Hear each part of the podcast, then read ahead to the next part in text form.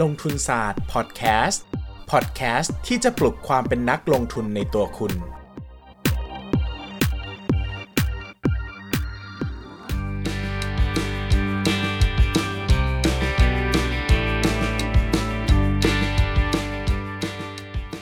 สวัสดีครับ ยินดีต้อนรับเข้าสู่รายการลงทุนศาสตร์พอดแคสต์รายการที่จะชวนทุกคนมาพัฒนาความรู้ด้านการเงินและการลงทุนไปด้วยกันนะฮะพูดมาจะร้อยครั้งแล้วนะครับ รู้สึกว่าพูดจนน้ำเสียงดูเป็นหุ่นยนต์ขึ้นไปทุกทีนะครับอะนะเข้าเรื่องกันดีกว่านะครับ วันนี้เรามาชวนคุยกันเรื่องว่า 3 ธุรกิจส้มหล่นที่ได้ประโยชน์จากโควิดไปเต็มๆนะครับ ต้องเล่าก่อนว่าวันนี้นะอาจจะไม่ใช่เป็นมีหุ้นในตลาดบ้าง แต่เราจะมองภาพของธุรกิจเป็นหลัก ดังนั้นเราไม่ได้เน้นไปที่ตัวหุ้น ว่าจะต้องมีหุ้นนะ เรามองภาพธุรกิจกันดีกว่า ว่าใครจะได้ประโยชน์จากการที่เกิดโรคระบาดขึ้นในระดับโลกนี้บ้างนะครับ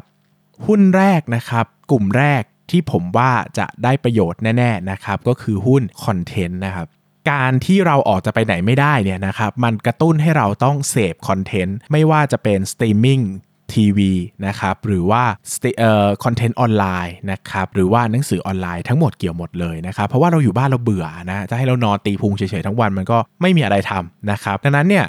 คนที่ได้ประโยชน์แน่ ๆ ชัด ๆ คือ Netflix นะ อันนี้คือถ้าใครลงทุนต่างประเทศก็อาจจะไปลองแกะงบดูได้นะครับ Netflix อยู่ในตลาดหุ้นนะครับ เพราะว่าอะไร เพราะว่าการที่คนเรามันว่างอะ มันก็เป็นการเปลี่ยน เขาเรียกว่าเปลี่ยน พฤติกรรมผู้บริโภคโดยมีอัตราเร่งเนอะโดยปกติคนเราอาจจะค่อยๆ เรียนรู้การใช้ Netflix ไปเรื่อยๆนะอาจจะดูแค่แบบเดือนนึงอาจจะดูแค่ซีรีส์สักเรื่อง 2 เรื่อง แต่พอมันว่างมันอยู่บ้านทุกวันมันก็ต้องดูทุกวันอะมันกลายว่าอาจจะเกิดอาการเสพติดเกิดความเคยชินมากขึ้น พฤติกรรมผู้บริโภคเปลี่ยนมากขึ้น ใครหลายคนไม่เคยใช้ Netflix เลย ไม่เคยใช้สตรีมมิ่งวิดีโอเลยนะครับ ก็อาจจะเปลี่ยนใจว่าเออแบบ ไม่ออกไปไหนเลยเบื่อจังลองสมัคร Netflix ดูดีกว่านะครับ ซึ่งแน่นอนมันในตลาดไม่ได้มีแต่คอนเทนต์แบบสตรีมมิ่งวิดีโออย่างเดียวนะครับถ้าพูดถึงเรื่องของการเป็นคลิปวิดีโอนะครับก็เราจะเราจะเจอตั้งแต่เรื่องของสตรีมมิ่งวิดีโอเช่น Netflix นะครับ Apple Apple Plus นะครับเออใช่ไหม Apple Plus ใช่ใช่ไหมนะครับแล้วก็ Disney Plus Apple TV มั้งไม่ใช่ Apple Plus อ่า Disney Plus นะครับแล้วก็มี Amazon Prime นะครับถ้าเป็นไทยจะมี Monomax ในเครือ Mono นะครับมี Line TV มี YouTube นะครับอันนี้ก็เกี่ยวข้องหมดเลยนะครับเพราะว่าคนจะหันมาเสพคอนเทนต์ออนไลน์มากขึ้น เนื่องจากเวลาว่างมันเหลือ ใครๆก็ดูซีรีส์ใครๆก็ดูอะไรพวกนี้กันนะครับดังนั้นเนี่ยเป็นเรื่องปกติอยู่แล้วนะครับกลุ่มที่ 2 กลุ่มที่ 2 ในกลุ่มที่1นะฮะนอกจากสตรีมมิ่งออนไลน์แล้วอีกผมว่าอีกกลุ่มหนึ่งที่จะได้ประโยชน์ก็คือพวกเอ่อคอนเทนต์ออนไลน์อื่นๆ เช่นหนังสือออนไลน์อีบุ๊กผมว่าคนเราเราจะได้เห็นแนวโน้มการปรับพฤติกรรมผู้บริโภคมากขึ้นนะครับจากการใช้อ่านอีบุ๊กมากขึ้นนะครับอย่าง MEB นะที่อยู่ในเครือของ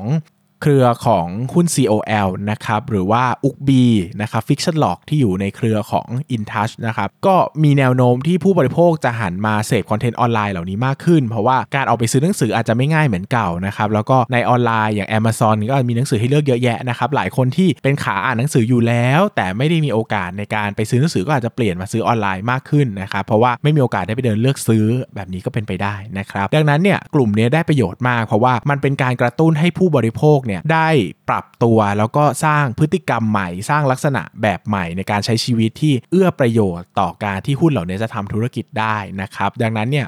เป็นหุ้นที่ได้ประโยชน์มากนะครับ Netflix ถ้าใครไปดูจะเห็นว่าลงไม่เยอะนะครับ ลงไม่เยอะเลยนะครับ Netflix Google Facebook ก็ลงมาบ้างนะครับ แต่ไม่ได้ลงแบบดุเดือดเท่ากับหุ้นที่ได้รับผลกระทบเต็มๆนะครับ Netflix เนี่ยก็ลงนะแต่ลงไม่หนักมากเท่าไหร่นะครับ กลุ่มที่2นะครับก็คือกลุ่มที่เป็นขายสินค้าออนไลน์นะครับ ก็จริง ๆ มนุษย์เนี่ยเป็นมนุษย์เสพติดการใช้เงินอยู่แล้วนะครับ ทุกครั้งที่เราจ่ายเงินเนี่ยไอ dopaminergic tract ของเรานะครับ หรือเป็นสมองส่วนหนึ่งเนี่ยเราเรียกว่าเป็นสมองส่วนหนึ่งของเราแล้วการที่มันหลั่งโดปามีนออกมาเนี่ยโดปามีนหลั่งออกมาแล้วมันจะเคลิ้มสุข มันจะมีความสุขเนี่ยเวลาเราช้อปปิ้งเราจ่ายเงินเนี่ยมันจะกระตุ้นไอ้ตรงนี้แหละเราจะอยากใช้เงินนะครับทุกครั้งที่ใช้เงินเราจะเราจะมีความสุขนะครับดังนั้นเนี่ยมนุษย์เนี่ยอยากจะได้โดปามีนนะมันมนุษย์อยากจะเคลิ้มสุขมีความสุขนะครับแต่ไปเที่ยวไม่ได้นะครับโดปามีนเนี่ยมันต้องออกไปเที่ยวไปออกกำลังกายไปซื้อของใช่ไหมมันเที่ยวไม่ได้มันออกกำลังกายก็ลำบากนะครับมันก็เลยมาลงหวยออกที่การซื้อของหรือเปล่านะครับเราก็อาจจะมีโอกาสได้เห็นการซื้อของออนไลน์มากขึ้นนะครับโดยเฉพาะคนที่ช้อปปิ้งเป็นปกติแล้วไม่มีโอกาสได้ไปซื้อของนะครับซึ่งผมไม่ได้มองประโยชน์ในเชิงของ transaction ว่าจะเยอะขึ้น โอกาสที่ transaction จะต่ำลงอะเป็นไปได้อยู่แล้ว เพราะว่าเศรษฐกิจมันไม่ดีเนาะทุกอย่างชะลอตัวคนก็อาจจะกังวลเรื่องการใช้เงินมากขึ้น แต่ผมมองเรื่องพฤติกรรมผู้บริโภคมากกว่านะครับเพราะว่าการออกจากบ้านไปไหนไม่ได้เลยเนี่ยอาจจะต้องกระระตุ้นให้ผู้บริโภคเนี่ยหันมาจับจ่ายออนไลน์มากขึ้น โดยเฉพาะคนที่ไม่เคยใช้บริการเลย อาจจะต้องลองใช้เพราะว่าไม่มีทางเลือก เช่นปกติคุณจะซื้อของ Home Pro อะคุณไม่เคยไปเดินเลยเอ้ยคุณคุณไม่เคยสั่งออนไลน์เลยคุณเดินเองตลอดนะครับเพราะว่าอย่าไปเดินเลือกของวันหนึ่งของมันต้องใช้แต่ Home Pro มันปิดไปแล้วอะใช่ไหมมันถูกสั่งปิดอะคุณก็ต้องสั่งออนไลน์ใช่ไหมครับมันก็อาจจะได้ learning curve ได้การเรียนรู้ของผู้บริโภค ซึ่งมันเป็นมันเป็น cut point สำคัญของธุรกิจออนไลน์นะในการปลูกฝัง customer journey ปลูกฝัง customer behavior ให้กับผู้ใช้นะครับ หลังจากซื้อครั้งหนึ่งคุณอาจจะเคยชินกับการซื้อบ่อยๆ ก็ได้อย่างผมอย่างเงี้ย ทุกวันนี้ผมก็ซื้อหนังสือออนไลน์ถี่มาก มีหนังสือมาส่งที่บ้านทุกวันเลยนะครับ เพราะว่าหลังจากซื้อครั้งแรกไปแล้วมันเปิดซิงไปแล้วมันขึ้นครูแล้วมันชอบอะมันอยากได้เลยมันซื้อเลยนะครับ ผมสั่งกระหน่ำมากนะครับ Shopee นี่ควรจะต้องให้โล่รางวัลผมเนะผมซื้อหนังสือใน Shopee เยอะมากนะครับหนังสือมือสองต่างๆ มันหายากนะครับ Shopee มีเยอะนะครับอันนี้ก็ชอบมากนะครับ กลุ่มที่ 3 คือหุ้นกลุ่ม Delivery นะครับเสียดายว่ากลุ่มเนี้ยธุรกิจ Delivery เนี่ยไม่ได้มีไม่ได้มีเป็นหุ้นในประเทศไทยให้เลือกซื้อได้ขนาดนั้นนะครับแต่ถ้าวันนี้เราหันไปดู Grab Food นะครับไปดู Line Man ไปดู Get นะครับไปดูเอ่อเรื่องของตัวอะไรนะ Food Panda นะครับ อันนี้เป็น Delivery ใกล้ ๆ ถ้า Delivery ไกล ๆ อย่างเช่น Curly นะครับ Flat Express นะครับเอ่อ SCG Logistics อย่างเงี้ยนะครับ หรือว่าส่วนของ ไปรษณีย์ไทยอย่างเงี้ยได้ประโยชน์หมดนะครับเพราะคนไม่ออกจากบ้านเนอะถ้าใกล้ ๆ คนก็จะ สั่งอาหารใช่ไหมครับ ซึ่งอันเนี้ยก็เป็นสำคัญเหมือนกันว่ามันอาจจะไม่ได้ประโยชน์ในเชิง transaction แต่มันได้ประโยชน์ในเชิง customer behavior นะครับ อย่างคุณแม่ของผมเนี่ยอายุประมาณ 60 ปีแล้วนะครับ เกิดมาไม่เคยคิดจะใช้ Line Man Grab Food อะไรเลยนะครับ อยากกินอะไรก็ออกไปกินไปซื้อกินนะครับ จนกระทั่งเนี่ยแหละครับ จนมันเกิดโควิดระบาดเนี่ยแม่ก็ให้โหลด Line Man ให้โหลด Grab Food ให้นะครับ เพราะว่าอยากจะเลือกอาหารหลาย ๆ แบบอะเพราะคือเหมือนว่าเวลาเราสั่งอาหารแถว ๆ บ้านมันคิดไม่ออกหรอกว่ามีอะไรขายบ้างใช่ไหมมันก็สั่งแบบความคุ้นเคย แต่พอมันเป็นเรื่องของ Delivery แล้วนะครับ มันก็สั่งอะไรก็ได้ที่มีในแอปเขาก็เลือกนู่นเลือกนี่ search ได้ว่าอยากกินผัดไทยจะกินร้านไหน อยากกินข้าวมันไก่จะกินร้านไหนอะไรเงี้ยนะครับ มันก็เป็น customer behavior ที่เปลี่ยนไปนะครับ ซึ่งเขาได้ประโยชน์แน่ๆ เพราะว่าต้องมีคนจำนวนมากที่จะต้องเรียนรู้การใช้แอปพลิเคชันพวกนี้จากการเกิดระบาดของไวรัสนะครับ ส่วนการขนส่งระยะไกลรู้อยู่แล้วนะครับ เราช้อปปิ้งออนไลน์กันคนจำนวนมากก็ต้องขนส่งสินค้ากันนั่นเองนะครับ ดังนั้นเนี่ย สิ่งสำคัญที่ผมจะบอกก็คือ ถ้ามองข้ามช็อตไปเลยนะ หมายถึงว่าไม่ไม่ได้มองผลประกอบการระยะสั้นของหุ้นต่างๆเนี่ยหุ้นที่ได้ประโยชน์เนี่ยมันคือการ สิ่งที่ได้ประโยชน์จาก movement ครั้งนี้นะครับ คือการกระตุ้นให้โลกของเรานะครับ เข้าสู่ความเป็น digitalization มากขึ้น เนื่องจากพอเกิดโรคระบาดคนไม่ออกจากบ้านเนี่ย ทุกอย่างมันออนไลน์ได้นะครับ วันก่อนผมไปร้านอาหารเนี่ยร้านอาหารไม่ให้จ่ายเงินสดเลยนะ ต้อง QR code 100%เท่านั้นเลยเพราะว่าไม่อยากจับแบงก์กลัวมันมีแบบ กลัวมันมีเชื้อโรคนะครับ ดังนั้นเนี่ยไอพฤติกรรมเหล่านี้ที่คนกำลังกังวล แล้วก็พัฒนารูปแบบการใช้ชีวิตกันเนี่ยมันนำไปสู่เรื่องของการเปลี่ยนแปลงโลกใบนี้ให้เข้าสู่ digitalization ให้เร็วมากขึ้น ดังนั้นธุรกิจเหล่านี้ได้ประโยชน์หมดเลยครับ ได้ประโยชน์เยอะมากเพราะว่า customer behavior แบบนี้เราต้องใช้เงินจำนวนมากในการทุ่มทุ่มทุ่มลงไปให้คน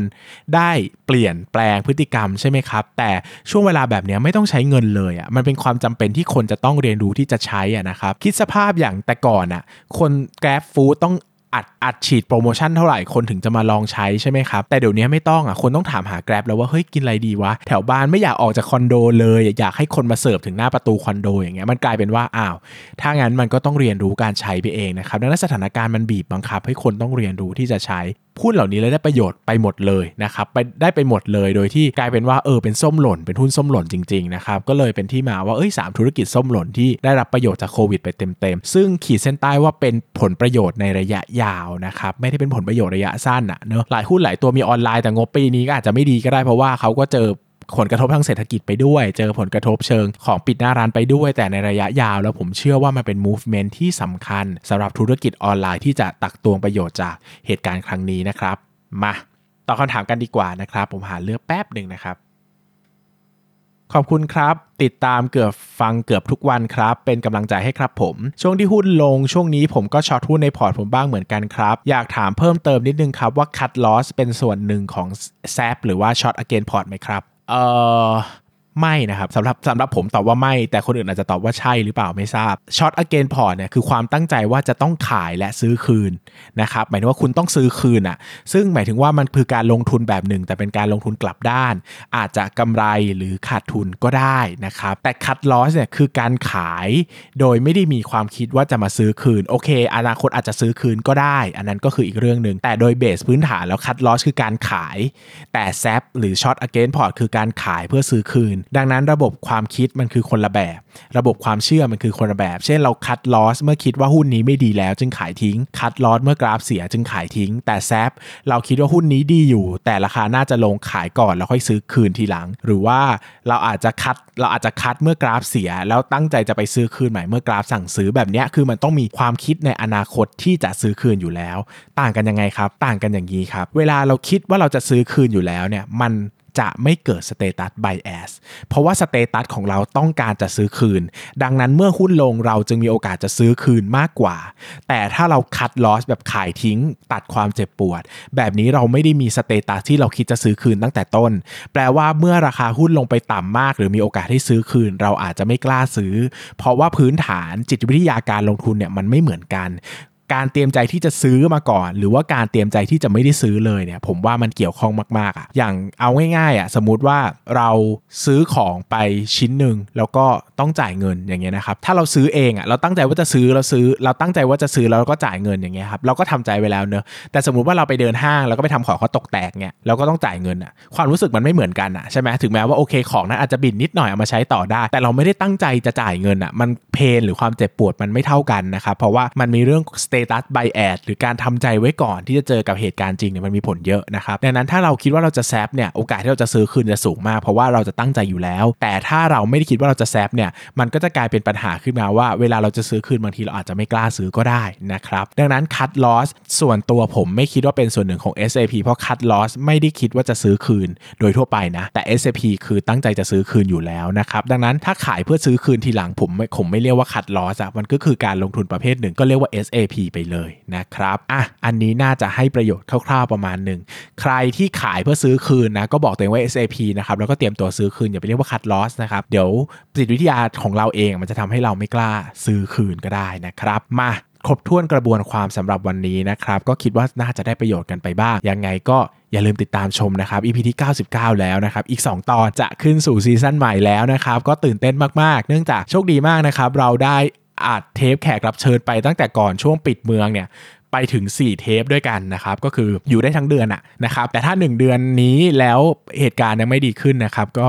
อาจจะต้องงดช่วงแขกรับเชิญไปก่อนนะครับ เพราะว่าไม่มีที่อัดเหมือนกันนะครับ เพราะเมืองปิดแล้วนะครับ ทุกคนก็กลัวกันหมด ก็หวังว่าเหตุการณ์จะดีขึ้นภายในเวลา 1 เดือนแล้วกันนะครับ ถ้าไม่ดีขึ้นเดี๋ยวก็อะฟังผมต่อไปเหมือนกันเหมือนเดิมแล้วกันนะครับซีซั่น2ก็มีแต่ผมเหมือนเดิมเพราะว่าเออมันไม่ไหวแล้วนะครับสถานการณ์มันย่ำแย่มากเลยทีเดียวสำหรับวันนี้ก็ขอบคุณทุกคนมากครับ สวัสดีครับ